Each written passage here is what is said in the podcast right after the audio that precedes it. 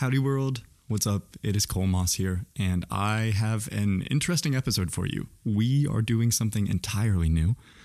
Today is an experiment, and you get to hear it, and it's our first episode that we sort of recorded on site at an event. Now, this thing is really interesting. So about a month ago, maybe two, do you remember whenever Sasha Alger came on? Chef Sasha came on? So we were invited to this event that was connected with the Japanese government, and it's called the Gunma Vegan Project. She talked about it on the episode. So today we actually got to come to, it's called Japan House in LA, and they brought in all of these new ingredients, and Chef Sasha was one of two chefs. The other chef is Kazuki Arai, and we actually get to talk to both of them at the end of the episode, and it's really interesting to sort of hear them think through their approach. But Brian and I actually ate the food, and we talked about it and what it means to be sort of a country trying to change your exports, right? As veganism and plant-based diets grow, there are so many ingredients that people don't know about. And this event is meant to help businesses like that grow and get out in the world. So in the same way they're trying to change Japan's relationship, you know, with vegan and vegetarian cuisine for the Olympics, they're also trying to let the world know that the ingredients that they do have are ready to be used. And so today we got to try a bunch of those things, and they tell the story and they sort of show these things, and they were showing PowerPoints. Obviously you won't be able to see any of that, but if you go to our Instagram, we actually have like a spotlight, I don't know what it's called, whenever you put all those videos together from your day and it's sort of there forever. It's like a highlight reel, but you can watch Brian and I enjoying the food. You can actually see everything we ate. And I think it's another fun way to sort of experience this whole event, which I hope translates nicely here. I will say the audio quality is not as good, which is a shame, but we were in a real big room with lots of people and they were kind of playing music. And anyway, you'll sort of see some of it's better than others, but I just want you to hear and sort of think about what it's like whenever sort of ingredients go out in the world, new ones, the first time you experience them. And I had that experience at this event. There were so many things that I had never had before, and I think it's interesting. I don't know. I feel like that's a sort of rare thing to happen. I feel like most of the time whenever I eat, it tends to be something that I expect. And to this day, going out and trying all of these new things was an opportunity to really just think differently about how I'm approaching things, or, I don't know, getting excited for new dishes, new ways to eat. So we hope you enjoy it. Thank you all. And without further ado, let's begin. Vegan Carne Alliance. Good morning, world. Hi, it is I, your host, Cole Moss. And today I am sitting here with my friend, Brian Moeljadi. What's up, Brian? How you doing? Good. How are you, Cole? It's a pleasure. I'm great, man. So we're in a new place doing a new thing, and it might go horribly, and maybe that's why you should tune in and listen to the full episode. I think it's going to be great. I'm really excited. Where are we right now, Brian? We're currently at Japan House. I think we're in Hollywood right now. So you've been to Japan House before. Yeah. What is it? Japan House is sort of the showcase space for like this Japan trade organization. Huh. So they do a lot of showcases of Japanese cuisine and products and art. Uh-huh. They have an incredible library here too. And, it's a really dope space. Yeah, it really is. And I think, it's sort of, I think it's a way for the world of Japan to enter Los Angeles. There's a really natural connection. I mean, we're close to each other, just across the ocean, but there's definitely there's a connection. We've got like lasers looking at each other. We like each other. Yeah. And today we are here. So, JETRO is putting on an event. So JETRO is the Japan External Trade Organization. And today we're going to be trying it looks like 20, 25 products. Like every product ever made in Japan. We're literally just going to learn about all of these new products that they think could be really useful or interesting in vegetarian and vegan cooking. And we're going to try it. Yeah. So we don't know what we're in for really at all. No. And we're going to sort of do this on the fly. What are you expecting? I have no idea. And I think, are you afraid? Because I'm afraid. I love trying the weirdest things. So do I. And that's what I'm here for. But I think the last event I was here for was the showcase of basically these vegan and vegetarian products coming out of Japan. Mm-hmm. And I'm thinking... It's last one you were also for that too? Yeah. I didn't know that. It wasn't necessarily region specific. I think this is region specific. It is, right. And one of the big things that they covered last time was like this powder called Okara powder. And Okara powder is... What's Okara powder? We talked about that. Yes, we talked about it. So Okara powder is sort of this like the byproduct of making tofu. And Chef Sasha made like a dumpling with it. And, it was just basically these products that I think would probably resonate with this whole vegan, vegetarian crowd here in America, but no one knows about them. So Brian was just talking about Chef Sasha. I'm going to be able to say words, hopefully. And she was the person who was on the podcast recently talking about sort of things like this, where Japan is trying to figure out, how to handle things in the Olympics and also trying to get products outside of Japan that they think have some really interesting like uses. So we're here to sort of learn about it. So today, the Gunma Vegan Project is part of the Gunma Prefecture, which is essentially, they're like regions, right? Mm-hmm. I guess states. They're kind of like states. I think so. It's like regions, like unofficial states. Right. Like. So the Gunma Prefecture, in my Wikipedia research, is essentially this, it's a really mountainous region where there's a large portion of the Wikipedia just devoted to like them getting horses for the first time, which I think is like great. I hope that on like my Wikipedia at some point it's just like, and then Cole got a horse and his life changed a lot. I think that'd be a dream. But I was looking at all of these things. So as a Midwesterner, I'm from Missouri. We're landlocked. And I think there's a lot of like yearning for the ocean. And obviously Japan's much smaller than America, but the Gunma Prefecture is landlocked. So part of me feels like I'm going to be more connected with, things from the Gunma Prefecture because they're akin to me. Yeah. Well, there's sort of this like, I'm obviously from LA and, well, not obvious, but you can tell it in my voice. And, I have a yearning for the mountains. Ooh. I think there's this like romantic image of, the mountains in Japan, they're super misty and the samurai were going through there back in the day. And there's like this onsen culture in Japan and like a specific cuisine tied to that. And That's true. In my head, I'm sort of picturing a lot of those types of foods. Well, so like you in the mountains, whenever I think of Japan, I also think of like, you've been so... Brian, full disclosure, has been to Japan 8 times. Yes, my favorite place. Wait, my favorite six. Six, sorry. But my favorite country in the world. Yeah. My favorite place to go. So he's the perfect person to join me today.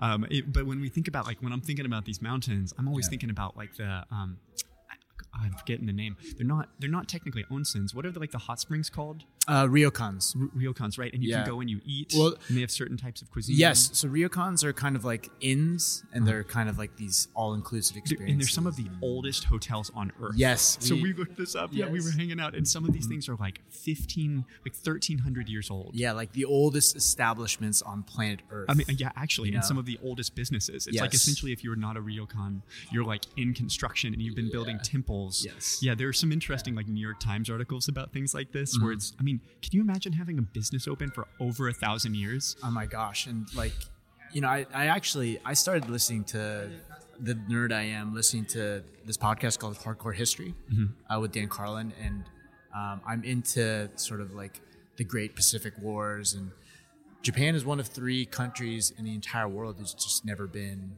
conquered. And so that kind of plays into this, into their cuisine like you wouldn't believe. Cuisine, like the tradition of the ryokans, like and those sort of experiences. I think that's what, in my opinion, that's what makes Japan special and super unique in a sense. That's how I feel too. Yeah. I mean, it's the thing that if I go back, hopefully, it's the thing I'm most excited in exploring because I think those experiences are just not like anything else that you can find around. Yeah, Cole and I went to Musso and Frank's probably 3 weeks ago, and I got a kick out of a business that was like 100 years old, and that felt like ancient. It does feel ancient. You know what's funny? I didn't tell you this. My car got towed after. No, what? Why? Because I parked in an area where other people were parked, and I misread the sign, and I came out and I was like, I walked by the street, I was like, oh, my car's not there, huh? Where it is? And I walked one block further and I was like, My car was definitely back a block. No. Went back, gone. Okay, so let's see. Other fun facts I pulled up, just to tell you a little bit about Gunma Prefecture. Let's see, 14% of his natural parks. Wow. Not bad. 14%, okay. Pretty That's good. Great. Yeah. Let's see.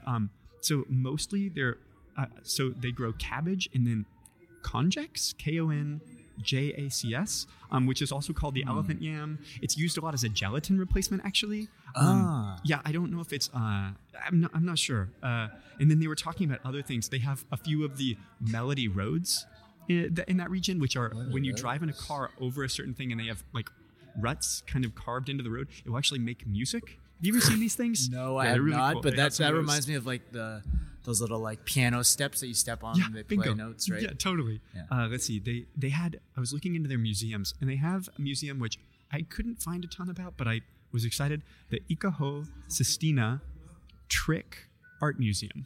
Trick art. So which, it's like magicians. That's what I wondered exactly. There? I kept thinking like maybe it's all like 3D art and every like wouldn't it be funny if every painting you stared at it long enough and it was just like it's a dolphin. It's a dolphin. It's actually someone painted like the painting just pops out. That's after, right? My hope. Yeah, you're just like constantly running into walls. I don't know. There's a you can't leave. The Nelson Atkins Museum in Kansas City has an all-glass thing, and they clean it fairly often. And when they do, if there aren't leaves in it, it's really hard to tell where the edges are. And so children will run through it and just slam into it. Gosh. It's it's like the television show Jackass, but for like the toddler arena. And then let's see. Okay, so the last thing I wanted to talk about was what's called the Gunma-chan, and the Gunma-chan was. Is like the mascot of the region, which is okay. This is the actual description from Wikipedia. Maybe they're getting it wrong. Maybe someone's mistranslating. But it says the super deformed drawing of a gendered horse character wearing a green hat. So if people haven't seen this, they're usually drawings done of it, and it's used in like marketing materials. But then there's actually like a real mascot that will go around to events and take photos when businesses open or things happen. Yeah.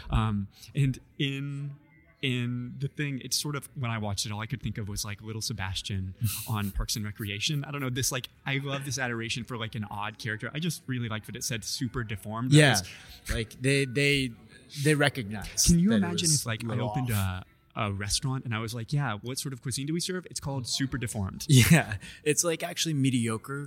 Like, yeah. No. Oh, you think it's mediocre. See, like to me, I'm like super deformed could mean like, it's in my brain, like Superman is super deformed. Like, you know what I mean? Any superhero that shoots lasers out of its eyes, super deformed. Like it's somehow an extreme to me in my brain. It's like just this magnificent, joyful idea. Yeah. Even though I think we've come to think of deformed as like not good. Yeah, I kind of think of like the guy from like 300 that's like the the deformed hunchback is what I'm picturing, but but it's Japanese, so it's probably excellent much cooler. Miso and maybe we're gonna have some incredible plum sauce. We're gonna find out. Love so it. I don't know, any last thoughts before we get ready for we think things are starting up soon, so we should I hear some milling around, but I am hungry. He's hungry. We'll tune back in. Here's Ryan, is that your stomach rumbling? Yeah, back in elementary school when you do that, you have like you cough a little bit and you're like, oh man, just wrong pipe, and then you cover the stomach sounds a little bit. I think that's. I have no idea what you're talking about. I was incredibly insecure as a little kid, probably. I think that's where we're boiling it down to. And that concludes today's therapy session. We will be back shortly with, I think, more things to report on. I don't know if we're going to record in the middle of the eating. We're going to find out. Yeah, we're playing, but we're doing it live. Yeah, we're just rolling. So this is we are. That's a nod to the Bill O'Reilly. We're doing a live club. This is the first live podcast. Yeah. I'm going to have to scream at someone offset first before we start the effort. We're doing it live. Yeah. All right, everyone. Well, thank you. We will be right back. This episode is brought to you by Red Lipstick, written on the lips. This podcast is proudly brought to you by mouths. Use them to speak and eat regularly. Vegan Carne Alliance. All right, so we are 3 dishes in to Chef Sasha Alger's courses. So we've had little bites. We did like how would you even describe the toast thing? Like to somebody, because people can't see it, so we're going to have to really be excellent descriptor describing the food porn, the audio food porn in your phone. Like this really strong, so it was a pumpernickel toast, a really like crunchy toast with this coconut feta on top, splashed with ume vinegar. And for people who haven't had ume vinegar, it's a plum that gets pickled. It's purple. Mm-hmm. And it's so pungent. It's really tart. It's like every time you've ever had a sour Jelly Belly, it's not exactly that sour, but it's like it's a little punchy in the face. Yeah, like it's definitely puckery for sure. Yeah, and I definitely think it's an ingredient that should be used more. I mean, in the discussion of everything we're talking about today, it's one of those things. And then it's sort of and then was there anything else on top of that? Yeah, I think the feta got like the ume got kind of whipped in with it, so you got like the ume kind of cutting the sort of the sharpness of the feta, and then it was topped with this shiso leaf agar, which is kind of like a jelly, and I think they put the... Yeah, so agar is something that often replaces gelatin in vegan dishes. It can give stuff a little bit of a bounce. Yeah, it's kind of think of it as making something... Yeah, it's gelatin, but the vegan version in plant is from the agar-agar plant. It's from seaweed, I believe. Actually, I don't know if it is. I think it's a plant called agar-agar. Okay. Yeah. And I think they as I recall, they put a little bit of the konnyaku in there. Okay. Like the konnyaku powder. So that added a little like kind of clean vegetal like taste to it. But that was my favorite thing. But your favorite thing was? Ooh, my favorite thing from the fresh. We start out with two little bites, and yours was. Oh, I love this this tomato poke with the konnyaku sushi rice. So in a lot of vegan dishes now, in lieu of poke, they will use tomato. Yeah, and so this is just like that, really fresh tomato, cut and diced down. Yep. Oh, they're starting to deliver more things.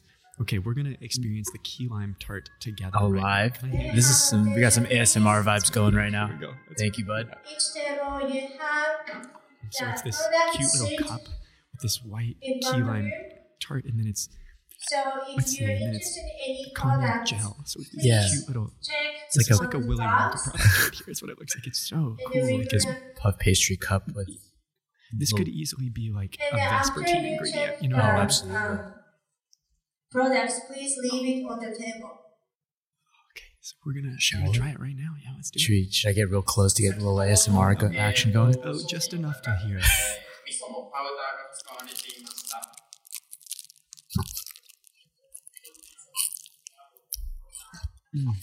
Wow. It's like a puff pastry a little bit. We just had a tortilla a couple minutes ago. And it's so light and airy. Miso powder in it. That coconut gel is really good too. Oh, the coconut's nice. Wonderful little finish. So sweet. I could eat a billion of these, approximately. We may be able to. There's rum. There is rum. Yes. Not an alcoholic quite yet. That's amazing. How did you? I don't know. There was like a sharpness to it. I'm lucky I took a lift out here. Okay, so we had the first. You just heard us sample the last. The way that these are broken down, they're actually sort of themed. So it's fresh was the first dish, and then the second is earthy, the third is umami, and the fourth is sweet. So on earthy, we had the truffalo cauliflower croquette, which was tempura fried. With Okara powder. Yeah, with what? Okara powder. With Okara powder, that's right. Which is what we referred to earlier, which is the byproduct of tofu and soy milk making. But it gave it an amazing, this wonderful texture. I feel like everything together is like an all-star group of dishes that like could really be popping everywhere. So, for example, there's seaweed caviar that tops the dish. It's like most people have never had that. Most people have never even thought of that. But it's an interesting alternative that I've actually never had caviar in my life. Yeah. So, do you think it works in the same way if it's part of a dish rather than just on its own? I think it provides like this textural contrast, which is like. And like a sort of salty punch. Pop. Yeah, this little nice pop. So I think it does provide kind of the same thing. 1/100th the cost. I mean, not to mention the environmental impact of that. But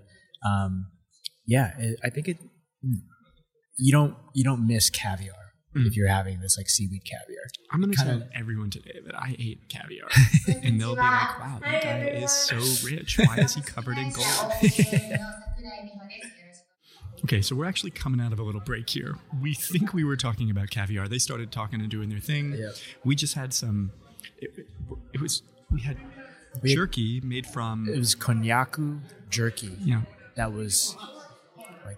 It was smoked and peppered. Like a real jerky. It's got a nice pepper. Oh, it's got a hearty pepper and like some real nice smoke. And it has this great, whenever you like, back in the day when I used to eat real jerky, mm-hmm. It says this, you want the pull. You know what I mean? You got to have it like, if you don't fight it, it's like there's no joy in it. Yeah. And I feel like this has that. Yeah. Oh, almost a little too much pull. I was like trying to one-handed and I did not look cool. We've got to work on our neck strength or something.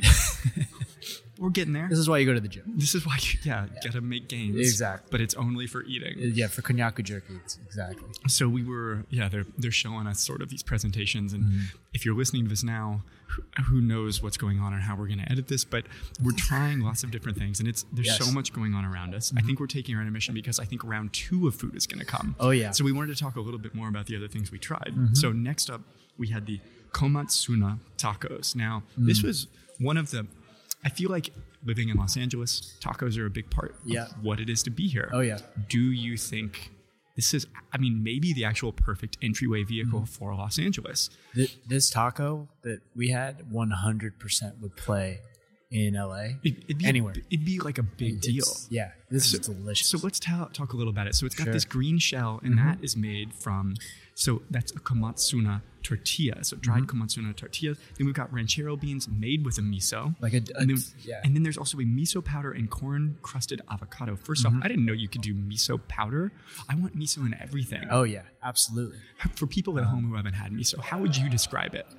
Miso's kind of like this umami bomb. Right. It's a little salty-ish, but it's without salt. But yeah. Well, it's just like this fermented soybean paste that's like super, super intense. And you can get variations. So there's like red, which is really intense. And then there's white, which is a little more softer and muted and sweet often. Yes. It's really interesting because it starts out and it doesn't feel sweet, but often it finishes a little sweet. Oh, absolutely. And I think people at home probably, their first foray into miso is miso soup. Mm. And think of taking like a little bit of miso and just watering it down. Mm-hmm.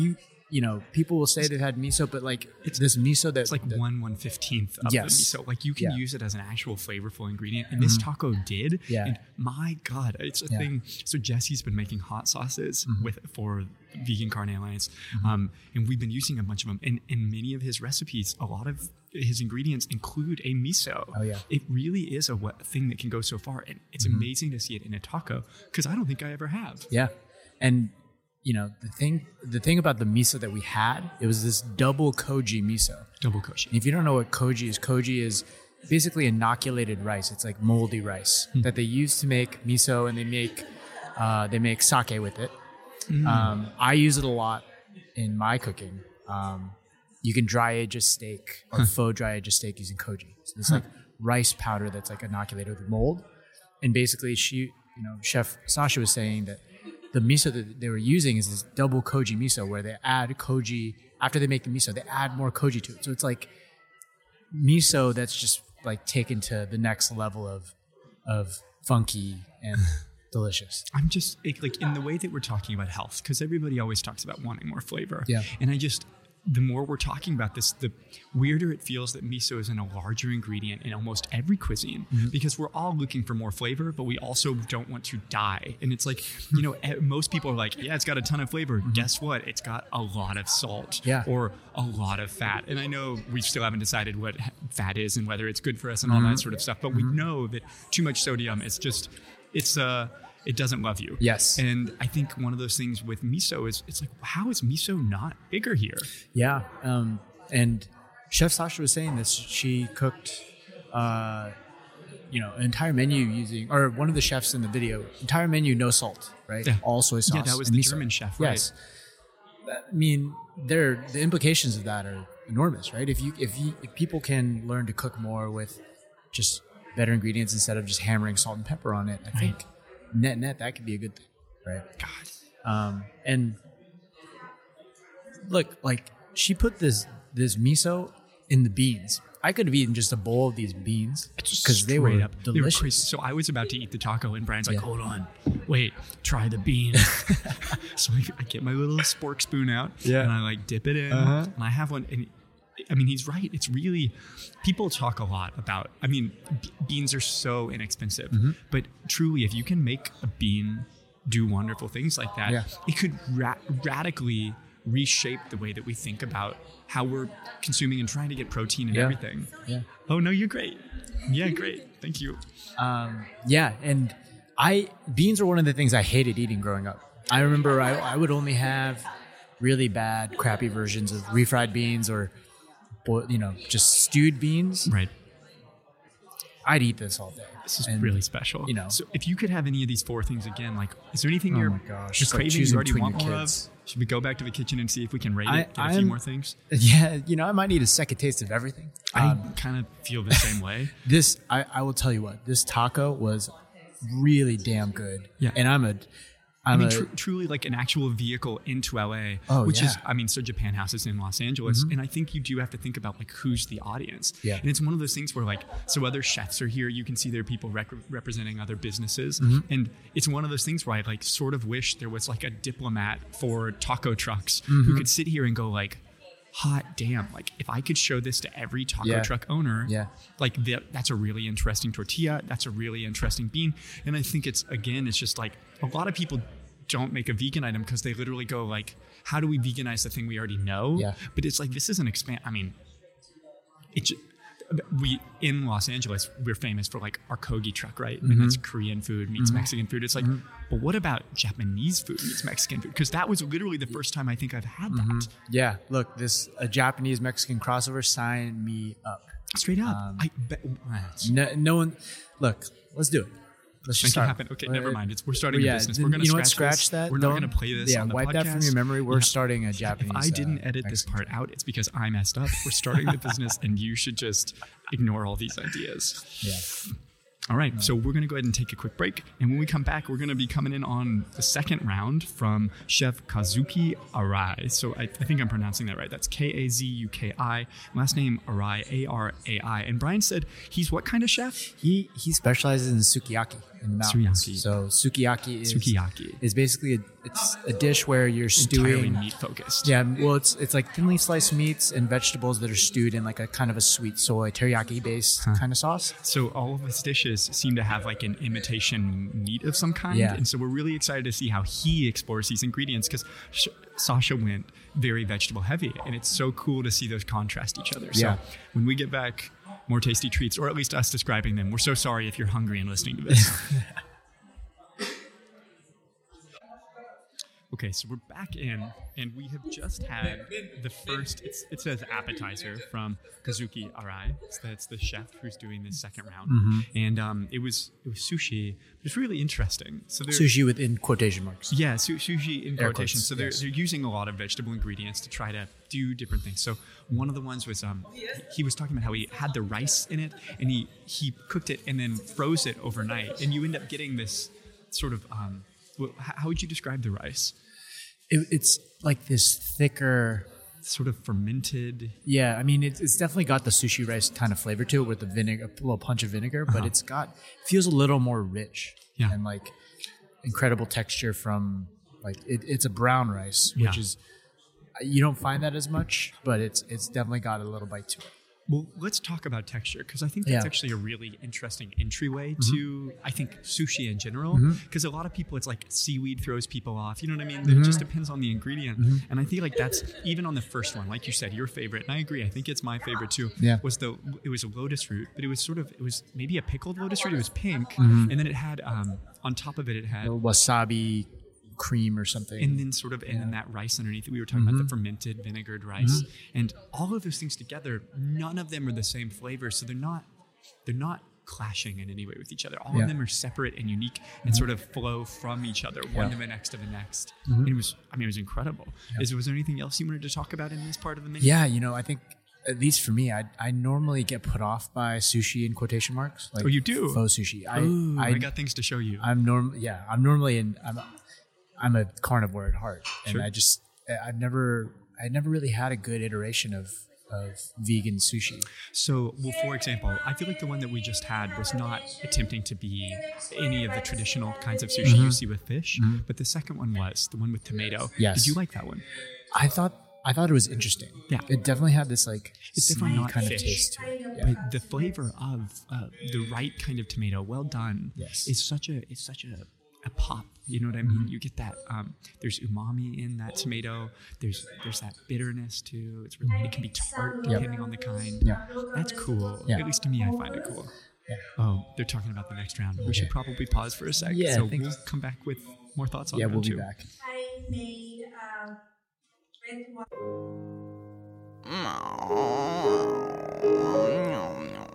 this commercial break brought to you by Alex's stomach growling.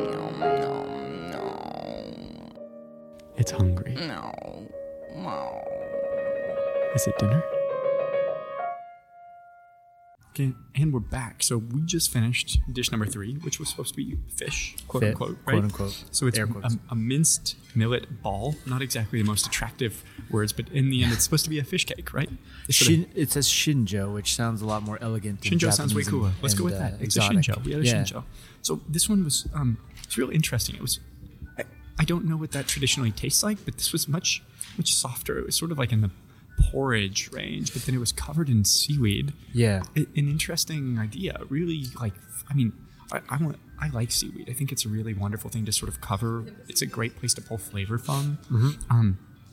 I like that, and then it has this like, it had a little hanamane bean next to it. Yeah, it's really cool. Just like cut in half, set there. A bunch of stuff I've never had. Yeah, and I think that's for me. I just get a kick out of having things that I've never tasted. Totally. And I'm always struck by, like, the Japanese are really good at incorporating umami along the way. Right. And that's just, like, the seaweed, the miso, the koji. They're good at, they're really good at making things taste, like, just delicious. So one of the things I'd like to talk about, and I don't know if we're going to have time because who knows when the next course is coming. There's something that I'm thinking about. So this is a marketing event. Yeah. They're having people here to try new ingredients with the hope that one of those ingredients they take home and they start using it in a dish, and then someone else sees it, and then it goes, from point A to B. But that point B is, global world domination. Sure. I was thinking about where I feel like I've seen that sort of happen. I feel like if we were sort of in the sky of the all-stars of things that have sort of done this recently that went from essentially anonymity to something that's almost a household item, I would say it's probably quinoa. Yeah, quinoa's certainly one in recent memory. I mean, I think certainly you hear about the externalities of quinoa. It's like the people that actually make quinoa can't afford it. But they're also those farmers are getting paid more than they would have. For sure. I mean, in what I'm saying is I think that's most people's hope is that you start getting paid more for your crop. You're right. They may not have, it may not be as inexpensive to support. There are lots of things to that. I think I say that as a testament to how well they've been able to do that. It's true. But I would say that was just also on initial sort of production. Quinoa is something that can be produced in a lot of places. And I'm sure they will be able to grow more of it. It's sort of what you hope. Obviously, in the beginning, it's a little tricky if it skyrockets real quickly, which it did. But it's like as we're sort of talking about these sorts of things, I guess my question to you is, what do you think it takes for an ingredient to really go from nothing to something? Like, do you need Chef Rene Redzepi to like do an Instagram post about how amazing something is, and then overnight the life of that vegetable changes? What has to happen? I think in a business sense, it's like it does take a little bit of that. I think that's the sweet science of marketing, right? Like there aren't explicit levers that you need to pull, but you need to pull some levers. Sure. And there's also this element of being able to have demand meet supply at a certain point, right? Which is also incredibly difficult, depending on, like, you want that crop to be able to scale, which crops don't scale like that really easily. You know what I mean? And when they do scale like that, you kind of get the problems that sort of this factory farming system that we're in right now, that you get the externalities from that, right? So it is kind of this delicate balance of, like, you want to grow and you want to be able to match up that demand to the supply, but you do also, I mean, obviously this is a longer term risk, but when you get to the point where you're like, I have unlimited demand and I need to just produce as much as possible, that's an interesting exercise in well, what does that future of that product look like, right? Like, you know, quinoa is a great example. It's like, what are the externalities of this, you know, quinoa boom and like everyone wanting quinoa and everything? Well, that's something, I mean, as I said, like, maybe is it a chef that has to happen? Mm-hmm. But it's like in my brain, I don't know. I can't associate quinoa with any chef. Mm-hmm. So it's that question of like, how does this sort of get on everybody's mind? Yeah. If you were, I don't know, is there an ingredient today that's newer to you that you think should be more widely used than anything? Is there something here that excites you more? Yeah, I think this, honestly, I've mentioned it so many times in this podcast. It's like Okara powder. Mm-hmm. And this powder, like, it was able to make breading delicious and gluten-free. Mm-hmm. It was able to, they used it in a cake the last time I was here. And I was like, yeah, you could definitely use this as a replacement for flour and make something really delicious. In America, especially in sort of its keto movement and then its gluten-free sort of sentiments, that's still a massive movement. Yeah. That's a massive place to sort of carve out a piece of yourself from the cake. These konnyaku noodles here, I'm still so fascinated by it because it is, this package literally tells you it is a zero-calorie product. Right. And which we talked about. I said celery, but I feel like celery has calories, but in eating it, you use more calories than it takes to eat it. Is celery actually 0 calories? I don't know. Okay, I can't imagine. But so this whole thing, the way they're marketing it, I mean, I don't think they're lying to us that we're seeing the slideshow. Who knows? You know what I mean? We can't exactly, like, we're not scientists. We can't test it on this, but they're literally saying this thing has 0 calories. Yeah. And I feel like that's a wonderful selling point. Maybe that's what it takes. I agree. It could be a marketing thing. It could be a packaging thing, but they're talking about those things. They also, I mean, whenever they were talking about what was the thing that they said? It's not. It's their lettuce. Let me check my komatsuna. Oh, komatsuna, yeah. Komatsuna. But it's one of those things where they were talking about its benefits. I mean, they compared it to like a super vegetable, like kale. They were like, you're getting a ton of nutrients from it. Kale and spinach ain't got shit on this. It sort of looks like a big bok choy. I mean, obviously bok choy can also get huge too, but usually we're served it a little smaller. Yeah. But it's sort of in that same arena. They compared it to spinach a lot too. Yeah. But like those are things where it is a question of like, are a lot of people like, do greens not grow because people are afraid of it? Like, I don't know. I saw for today, I was looking around at people's things on the desks that says who they work for. Yeah. But like today, there's a chef here from Sweet Greens. Yeah. And it's like, if one of those places was just like, you know what? Like, fuck it. We're going to include this new komatsuna in a salad at Sweet Greens. Yeah. It could change the life of it. I mean, right now they're doing a partnership with David Chang where they're using kelp. With kelp. Yeah. That's right. And they're trying to change the life of what kelp becomes and how we introduce it into our diets because it can be really great. And it's so easy to grow. I mean, it can be all over the ocean. Super easy to grow. So it's that question of like, how do we take these things from A to B? And it's really interesting. I mean, initially I said chef partnership, and it's like, well, I mean, that would be a perfect example of one. Well, but other places, and then it's like, there's certainly these chef influencers, but it's like, really, quinoa happened without it. If you took an Instagram story of like Kim Kardashian putting it on her like daughter's plate, like that would make this thing blow up. Right? Yeah, that's true. And so, yes, I agree with you. It's like, there are certain sort of chefy, foodie sort of channels to get certain things into like the canon of like, you know, acceptance in daily life and like making it a quote unquote hot ingredient. But it's also like these other factors. Like there are these like social influencers in this world that really move the needle, and they don't necessarily have to even be in the food world. So, crazy. Like one of my questions, whenever we're talking about some of these ingredients are obviously like dried down, packaged, can be shipped. Yeah. You know what I mean? It's not, freshness isn't as important, but for things like lettuce, it's like, how does that come across the ocean and still be viable? Probably not. It seems tough. That seems like a tricky thing, but it's one of those things where it's like, obviously that's important with leafy greens. It's like you pick that thing, you get it to your consumer as fast as you can. And it's like, that might be something I want to eat, but it may not be something I want to eat if it goes across the ocean. That's tougher. And I think I completely agree with you. It's like, I don't know if we're going to be able to get komatsuna here fresh, right? But unless we grow it ourselves, which we could. Yes. Yeah. But something that really struck me is that the farmer came up and did a presentation on komatsuna, right? And told us about the health benefits. What struck me is that at the farm, they're actually producing the powder.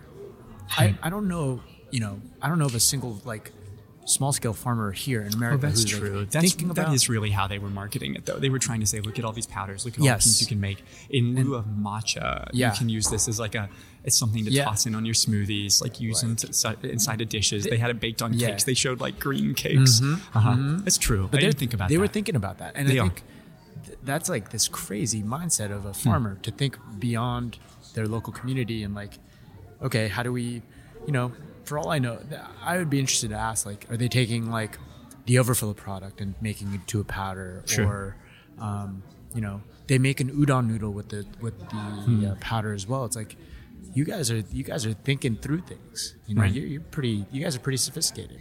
Hmm. And I think that's really fascinating. And that's the kind of thing that could perhaps help to be a growth lever for them, as opposed to like building up the market for like the actual leaf, is making a market for some of these products that they're making more shelf stable, or using sort of like overflow product to make. We've been trying a whole bunch of new products here. Yeah. You were falling in love with, what was this thing that you picked up? Oh man, it was this, it's all in Japanese, so I don't know the exact name of it, but it was this yuzu ume pepper sauce. It's like kind of like a yuzu kosho, but like a little sweeter. Yuzu kosho, if you guys don't know, that is like, it's yuzu, which is a Japanese citrus mixed with a pepper, and it's like my favorite, one of my favorite condiments. Just saying the word citrus with pepper is like, thank you. There's like, there's a Trader Joe's version. They sell it in Trader Joe's, and that version's pretty good. But if you get the Japanese one that comes in like a little sort of like quarter-sized container, it's like kind of expensive, but a little bit goes a long way. Like, interesting, man, it's so flavorful. I mean, that's what's really fun about it is you try this, and we're putting them on these little bitty single serving droplets and putting them in our mouth. But they're, I mean, honestly, it's a very fun way to experience this food. Oh my gosh! And and they have this smoked soy sauce here, which is that's right. Get out of here. Those have been some heroes of our day. Oh yeah, some excellent things we've seen and tasted. Yeah, I might have a couple of contraband. So bottles in my pocket. Yeah, I was going to say, right? It's hard to not. Is there anything else that you think we should be talking about? I don't know. I think what's really cool is like this event is highlighting the Gunma region, right? And they're really big on these like fermented foods, mountain, quote unquote, mountain foods, naturally. And really like these are the cool foods now, right? These are the kinds of foods that. Everyone is like, oh, this is what you should be eating to boost your microbiome and boost your sort of, your general health, is eat more of these foods. These people have just been eating these things forever and making them out of necessity. Yeah, there's a guy who was showing his, he's sort of one of the biggest exporters of the komatsuna, and he had his like aunt working on the farm, and she was 90. Yep. And she looked like she was 60. Yeah, she did. Yeah, but she also, I mean, she hasn't gone off the Asian cliff. I was gonna say no. There's an Asian cliff. I didn't want to say anything. Yeah, there's an Asian cliff when you hit. Usually it's in your 60s. Brian can say this. He's Asian. Yeah, you can't see him. Yeah. You wake up and you're completely white-haired. It just happens overnight. Okay. One of the things that we haven't talked about is one of the big ingredients we've eaten today: cognac. So KONJAC. Not that Hennessy VSOP stuff. So that's what I wanted to talk about. Yeah. So in the thinking of this, you'd assume that they met with someone and thought, like, I mean, obviously that's what they call it in Japan. Yeah. But when you bring it to another country, you may have to rename something. I mean, think of like. What do they call the? Oh, now I'm forgetting the name. But what's the name of the eggplant? But in France, what's another word for eggplant? Oh, like an aubergine. Oh, yeah, there we go. Aubergine. Yeah, right. It's like a different name. I don't know why they changed the name, but they did. Aubergine's so sexy. Well, and all I'm saying depends on how you say it. It's like also true. Like a midwife, like aubergine, like that. Aubergine. That doesn't have a cachet. But it is that question I had, where it's like, so we're saying cognac, and we're going through these, and they're saying konnyaku. Yep. Which it changes definitely in a Japanese accent, konnyaku. Yep. But if you're saying it in American, you're saying cognac. Yep. It is the question of like, do you think that's in any way advantageous to keep a name that's similar? Because it does have connotations of respectability, and it obviously has like a certain respect. I mean, these after dinner drinks, like, you know what I mean? There's a certain classiness to them. I'll tell you what, I it's confusing because they kept saying cognac. I know. And I was like, what? Are we drinking liquor? To this? Yeah, right. I wasn't sure either. And so I think it would get confusing. I think like there are foods like Chinese broccoli. Yeah. Right. People know what that is, but there's like a Asian, it's like gailan is right. The Chinese name. Chinese broccoli sounds more appealing. It does. And if you go to a supermarket and ask for it, it's not like there you can mince the pronunciation of it. It's true. All right, so we're gonna take a quick break. We've got somebody on the mic. Perfect. We'll be right back, hopefully reviewing maybe the final course or two. So in here, one of the things that just is worth pointing out is that it's kind of a mad dash. They're bringing out food, they're showing presentations, and it's really fun. But it's sort of if this whole thing and the way that we're presenting it feels a little haphazard, it's because, I mean, to be honest, us trying to record a podcast in the middle of presentations, in the middle of them giving food, in the middle of them showing and demonstrating new ingredients. It was. I mean, us trying to do all of this at the same time is tricky. So if it feels that way, I feel you, because it's been interesting to try to edit. Okay, so we have eaten 9 dishes today. I want to shout out the last dish because this was... Brian's in love. You can't see his pupils, but they're dilated just like the heart shape. Oh, yeah. Yeah, you can literally... They're like bounding out of his head. He's like drooling. It's a thing. I'm seeing colors. And big reveal here. Brian just hit us with the big news. It's his actual birthday today. It is my birthday today. It's his birthday right now. Yes. I stole the birthday boy on his birthday, and he didn't even tell me. And so we are here... celebrating by hearing his voice. Listen to this. Brian, how old are you today? It's my 11th 21st birthday. 11th 21st birthday. So no spring chicken anymore. It's 32? Yeah. Okay. Yeah. This is what a voice sounds like when it is freshly 32. Yeah. I haven't hit the Asian cliff yet. Amazing. Yeah. So, okay. So why is this your favorite dish? Excuse me. Why is this your favorite dish? This is my favorite dish that Chef Arai made. Oh, yeah, right. Because it's ramen. Ramen is delicious. Mm. And we, like, on its own, it's fantastic. It's got, again, spiked with koji. He put tomato slurping. Juice. I don't know if you can hear me. I'm literally slurping it right now. Tomato juice, spinach, shiitake mushrooms, koji, maitake mushrooms, and miso pickled udo, which is a Japanese... spikenard, which is a mountain root, gluten-free noodles, and vegan, right? And stunning, like really damn good. Like I would very easily take this ramen over a pork-based or chicken-based ramen. Well, so they were talking about too. Like I love the thickness of the broth. Yeah. So they said that was made with sesame. Yeah. Ooh. Yeah. God. Yeah. Think of. It's really damn good. It like there are so many dishes I've had today that I think you could put this in front of a carnivore. I'm a huge carnivore. Like I'm going to Lowry's with my family in about. Yeah, he's literally going to a birthday. The reservation is in 50 minutes. Okay, and you could put it in front of a carnivore and it would play. And what's amazing is they're doing this too with ingredients everyone has had. Absolutely. I mean, if we're saying like, you mix it with like, you blend it with sesame seeds. It's like everyone has sesame seeds at home. Yeah. And it's like, we're all familiar. It's just how you use them, which is so novel.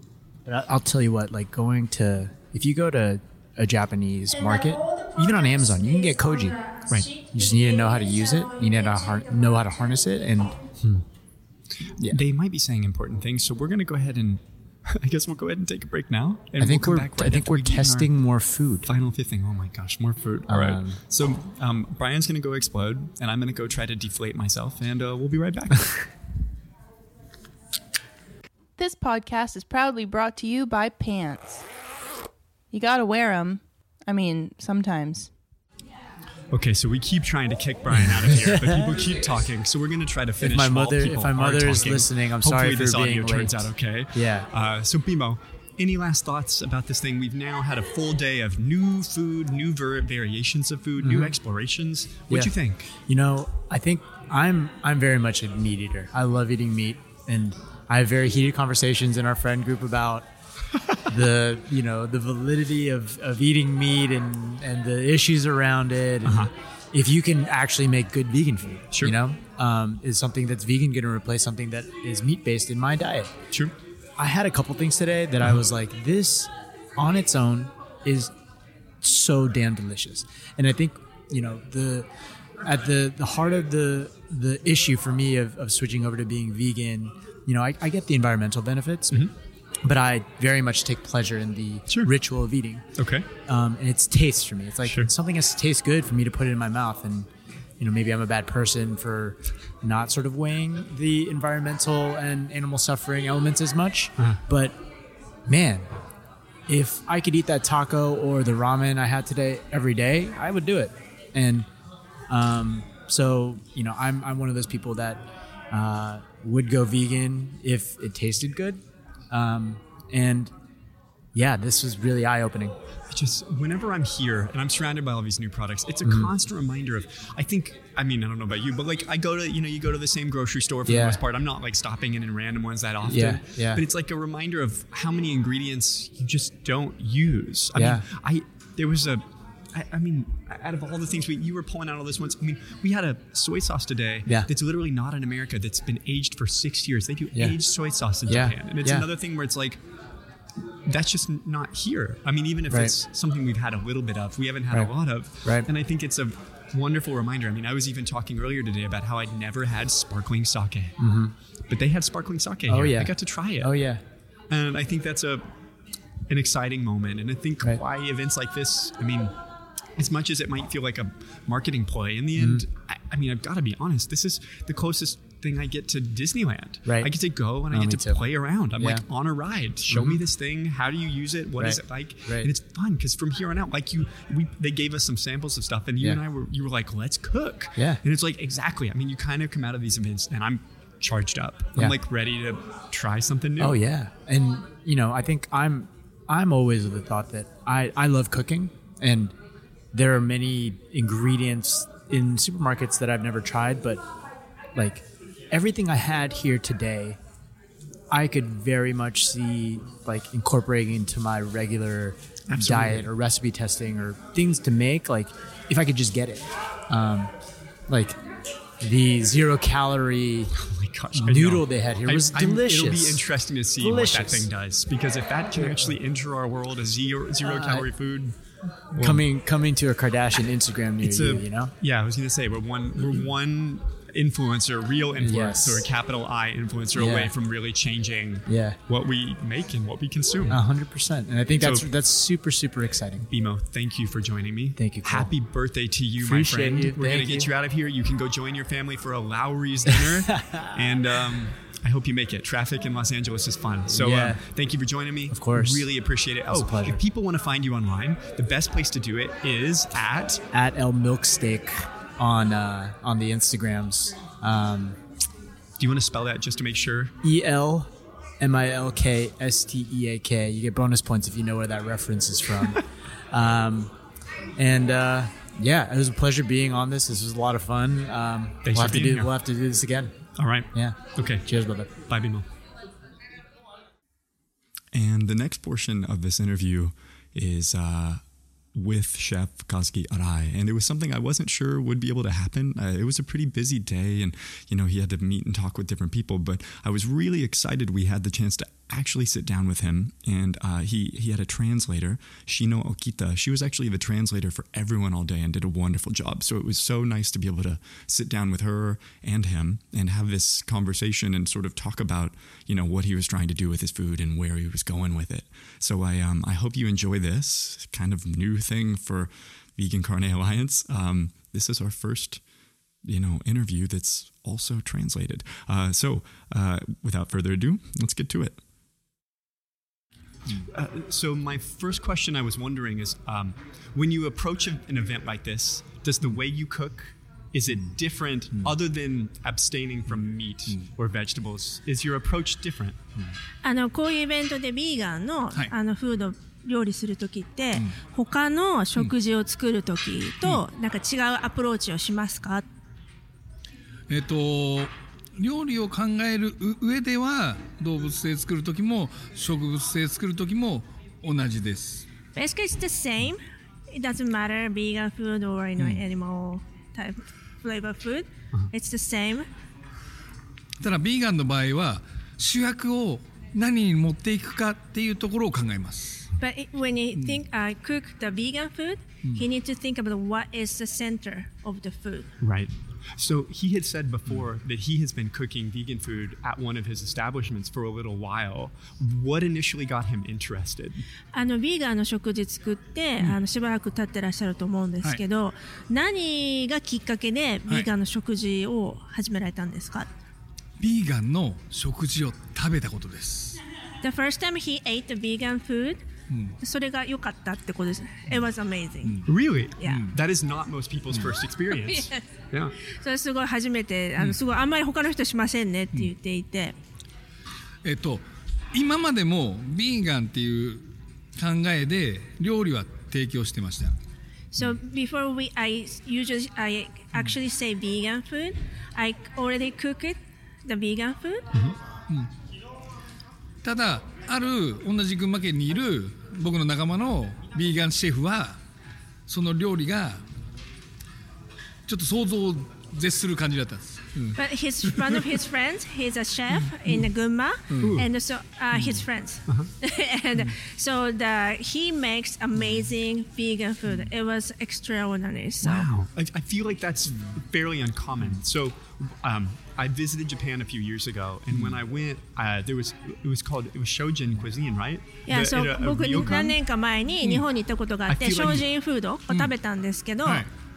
But this was not that experience. I feel like that's abnormal, right? Shojin ではないです。 It's not the shojin food. Not shojin. No shojin. Oh, wow, not at all. Not at all. So very contemporary, sort of modern cuisine.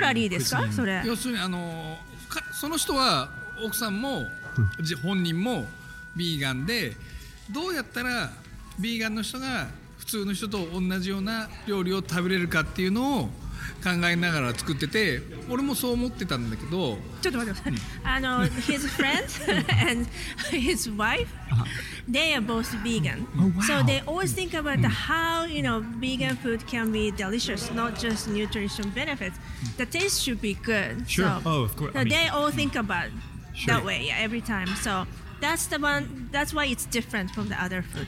Did he say his wife is vegan or his friend's wife? His friend's wife is vegan. So yeah, chef. Yeah. His friend's chef and his wife. It always seems to start that way, like a spouse or someone, a friend of a spouse, and then it's like an infection. It sort of spreads. Yeah. So the first so so に始まりますよねってその身近な人と例えばその人の奥さんだったりと家族だったりがそのビーガン好きだったりしてそれがこう広がっていきますよねって言って。でやっぱり群馬も徐々にそれが広がりつつあって。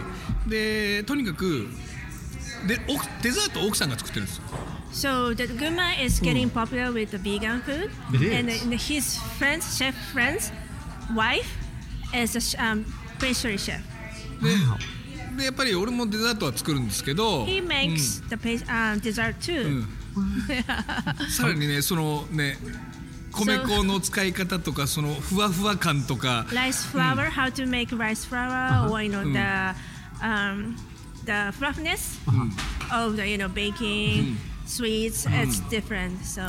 そういうねそのが最高に。So that was the first in his like wow experience.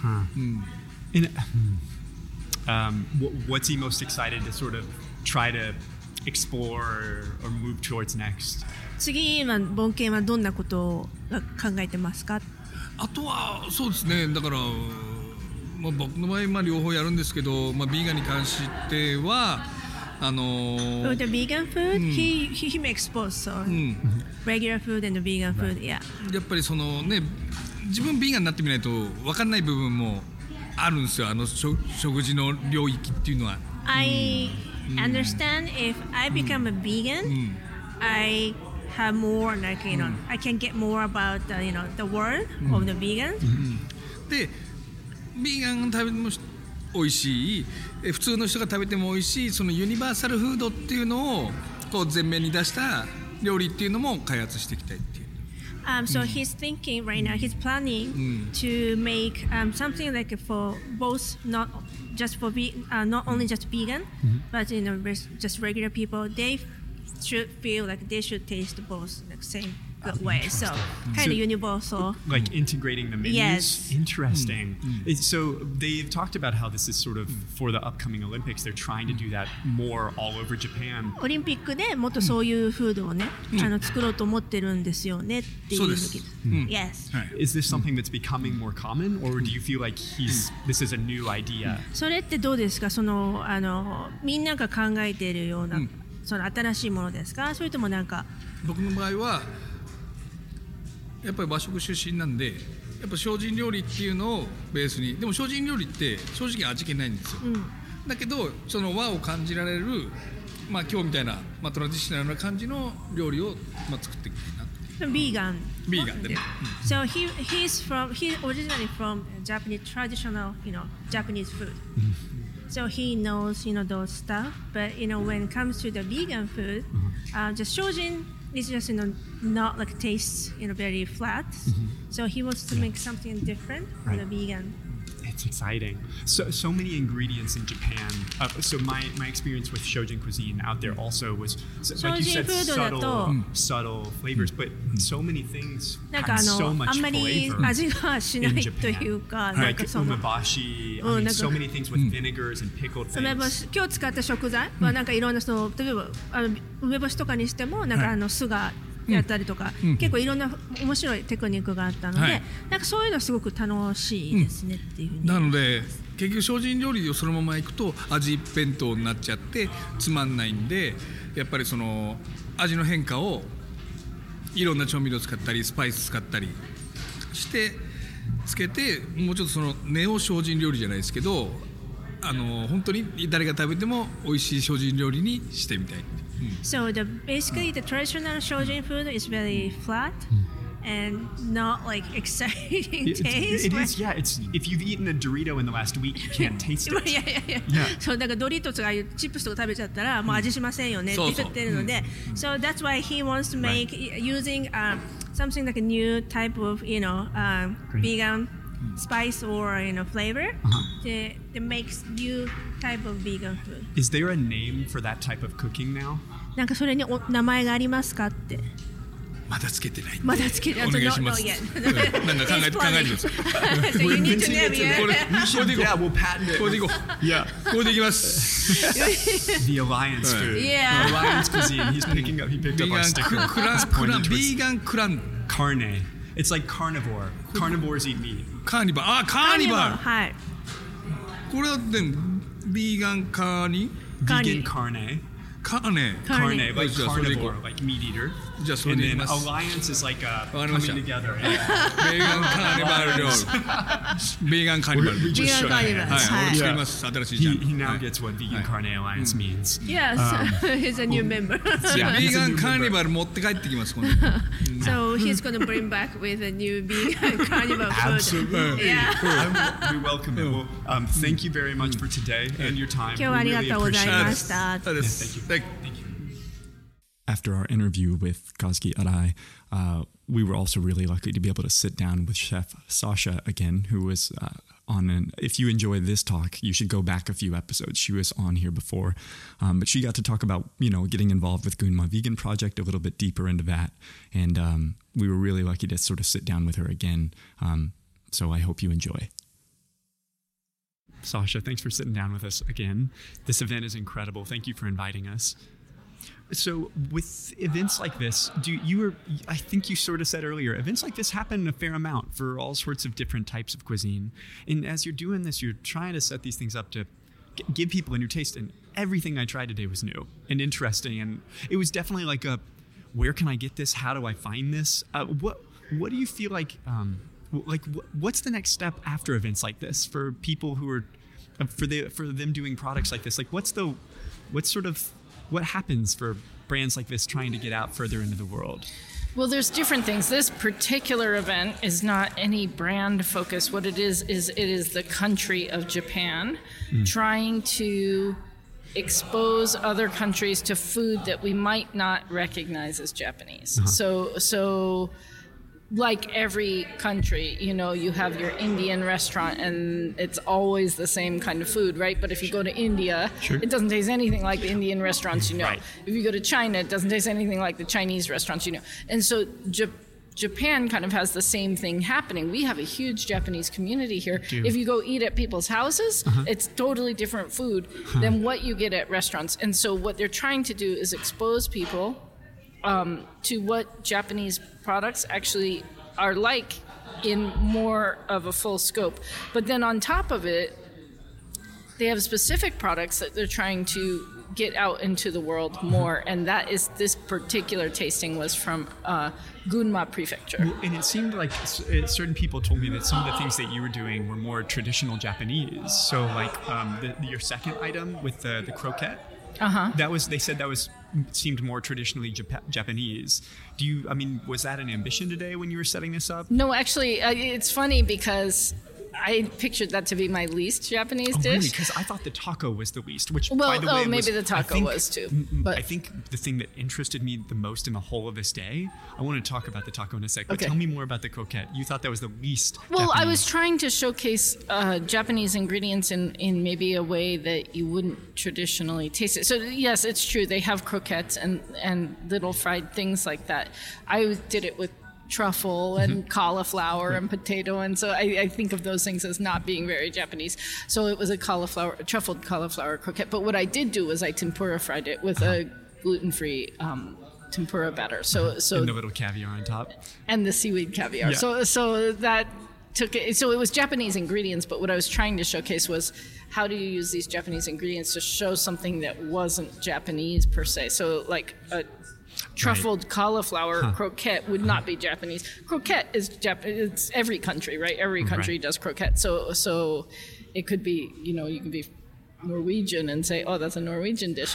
But, you know, but using Japanese mushrooms instead of, you know, Italian mushrooms. So I picture that being a very Italian thing that I did, but then I did it with all Japanese ingredients, so it gave it a Japanese slant. So, you know, the smoked soy sauce, that, you know, instead of a red wine sauce or something there. We were talking about the taco and how I think, like, as a vehicle into Los Angeles, there's no more potent option than a taco. I mean, it's a part of the conversation here a lot. And I felt like what you did was something that I don't see anyone else do. I mean, it was really like a new exploration. The way you were using miso and the beans was phenomenal. It was really interesting. I mean, Brian, we have him on record saying, like, I would eat just a pod of those beans. Oh, yeah. But the whole thing, the way it gets set up, you're using what was the ingredient that went into the tortilla to make it green? Komatsuna, which is kind of a Japanese spinach, but it's dry. The one I used was dried and powdered. Right. So, yeah. Just the whole thing, the way it came together, I just kept thinking, like, I want now my prayer for Los Angeles, and I never knew I would have this prayer, is to have a Japanese-Mexican fusion restaurant. Isn't there one? I feel like there is one. Or somebody was doing something like that. It probably wasn't very good, but and it wasn't vegan for sure. But I think, you know, it's not about fusion. It's about, how do you use those ingredients? So instead of salt, what do you use? Right. You use miso. Well, you know, say, yeah, and if you want umami to something, so that stuff on the crust on the avocado was like Fritos. Half miso, but it was Fritos. That's what it was. So and freeze-dried corn. But but besides that, you know, I mean, I think you couldn't identify that as miso. So I wouldn't call it fusion. It's just a way of using ingredients to make something taste the way you want it to taste. So I think people get confused by the fusion thing. I don't know. I picture that being where you're trying to showcase like half and half of something, where this is more just melding, like a melting pot of ingredients. So I consider that a Mexican taco. It just uses Japanese ingredients. That's fun. That's really fun. Well, so in having this, I get to enjoy all of these things over the course of a couple hours. How long do you plan for something like this? Like, does this get worked out over weeks? Tasting? Yeah. Like, how do you... No. We started this project, well, when was I in Japan? So I was in Japan in October, and we started planning this maybe in December, early December, this event. So it's been in planning for, you know, 3 or 4 months. Wow. I don't know what month it is. So 3 or 4 months, and then, you know, we cook. Well, so then, you know, there were a lot of ingredients that we haven't used before, or I haven't used before, and so then there was a sample testing period. So in the test kitchen, we did like tons of tastings of different ingredients and how to use them. So that was like a month, and then we wrote a menu and then figured out, okay, what can we get brought in, because all of it came from Japan. And so then we brought it in, and it's only a day of prepping once you know what you're doing. Right. But until then, you know, it's a big process. So probably about these events are probably 6 months out, I'd say. They were talking to me about the event in Japan before the Olympics. Will you be going back out for that? Probably, yeah. Probably. Yeah. Are you excited? Yeah, it depends on. I like Japan. I like agricultural Japan. I think the outskirts of Japan are very cool. Mm-hmm. I think I didn't get to see quite as much as I wanted to. I'd love to see Tokyo eventually. I don't know if I want to see Tokyo during the Olympics. That sounds kind of crazy unless you were going to the Olympics. So I don't know. We'll see. And it also depends on rest of my life and work and whether that happens, but I am going to take another trip to Gunma because this project is like very near and dear to me, so I love it. It's incredible what you all did, and I think it's just fascinating. Well, it's something we don't get here, you know, where the government supports a whole food program and education about products and the way stuff is grown, and bringing other people to your country to learn about it and to be humble enough to like invite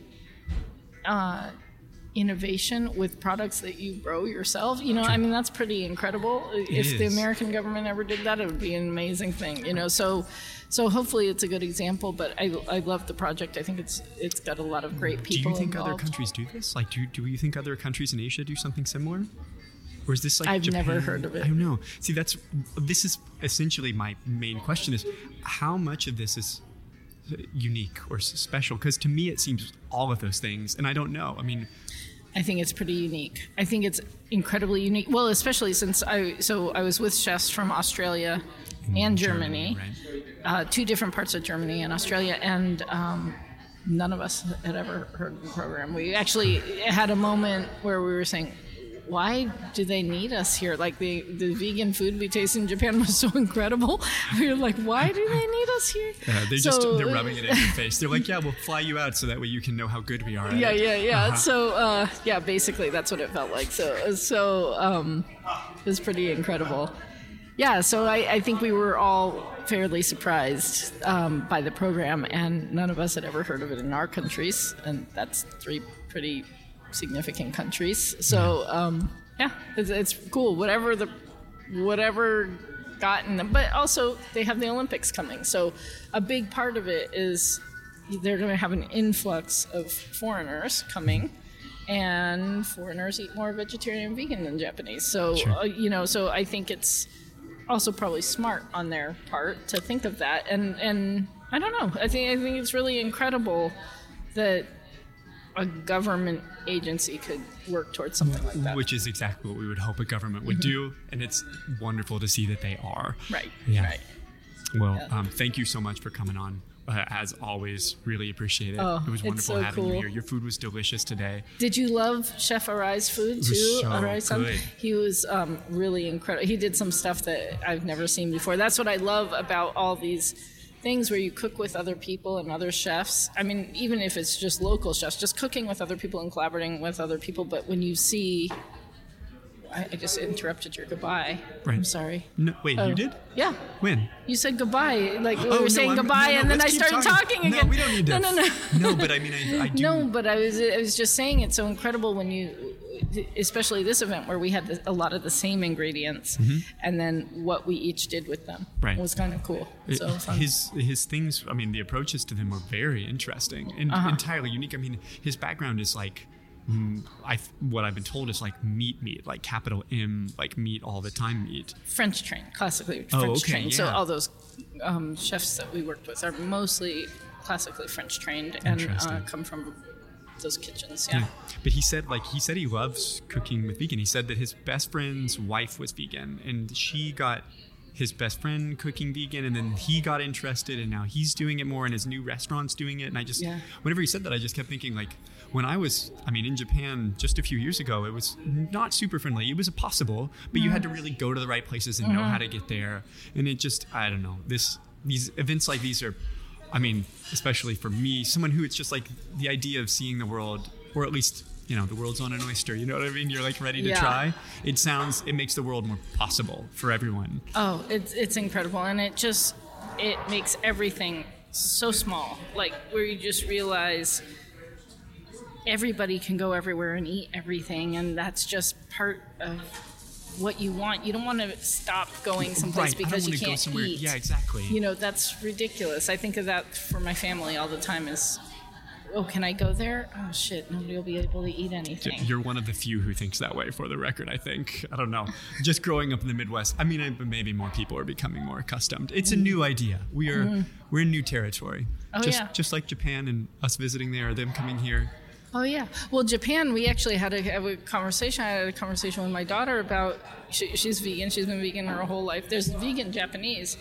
She probably wouldn't eat any of it because the ingredients are so weird. Oh, so it's not just about finding stuff you can eat, but you have to be a very open palate eater. So you know, you throw that into it. It's so funny because you assume, oh, if somebody is vegan, they're just worried about eating vegan, finding vegan things. But it's actually, you have to find something that suits your palate also. And just even if you weren't vegan, if you went to Japan, there'd be half the things you wouldn't want to eat because you don't know what it is, or it's very odd. Like when I was talking to Chef Aria, we were talking about how like shojin cuisine, like traditional shojin cuisine, like the ryokan, it can be like, the word that whenever it was translated that she kept using was flat, but the word, I mean, if I described it, I would say subtle. It's the opposite.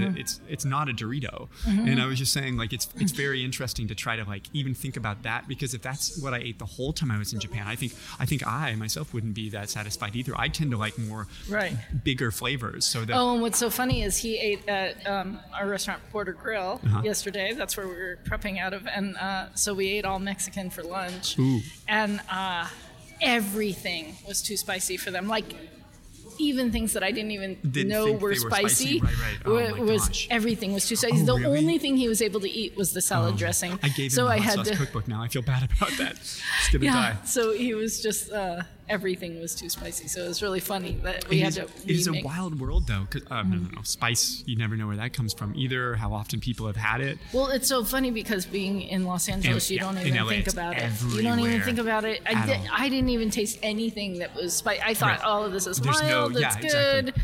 And then he couldn't eat one thing except the salad dressing. So he said, that's okay. We've got to get more Los Angeles exports and Mexican exports to Japan. Right, is what we're finding out. That's what I should do, is bring hot sauce with me. Look at this. We've got a new job. All right. Okay, I got to go. We just high-fived. It's time for you to get out of here. Yes. It's time for me to get out of here. Sasha, thank you so much for joining us. Yes, I'm sure you will be around again soon. Oh, I'm sure. Okay, goodbye. Bye. And that is our episode for today, everyone. I want to thank everyone involved. So we got Brian Moeljadi coming out. Really appreciate him. You can find him online at Instagram, at lmilksteak. And then I just sort of, I need to thank Sasha for getting me involved today. So you can find Sasha Alger on Instagram at Chef Sasha. And then all of this was put on through the Japan House LA, which they were working with the Gunma Vegan Project. I need to thank the Japanese government for doing something incredible and weird and experimenting like this. There's no other way for products like this to get out in the world quickly. I think they could really sort of change what we're eating and how we're eating it. And I think events like this are really exciting. So I hope you enjoyed it. I want to thank the other chef, Kazuki Arai. You can find him online at... KAKA1972SH. That's on Instagram. So if you enjoyed any of this, we hope you share it with some other people because that helps us grow and allows us to do this. You can also rate it 5 stars. All those things, they're good. So please join us online. My name is Cole Moss. Thank you again for joining us, and we will talk to you next time. Vegan, carne, alliance. Oh yeah. Vegan, carne. Alliance! Babe!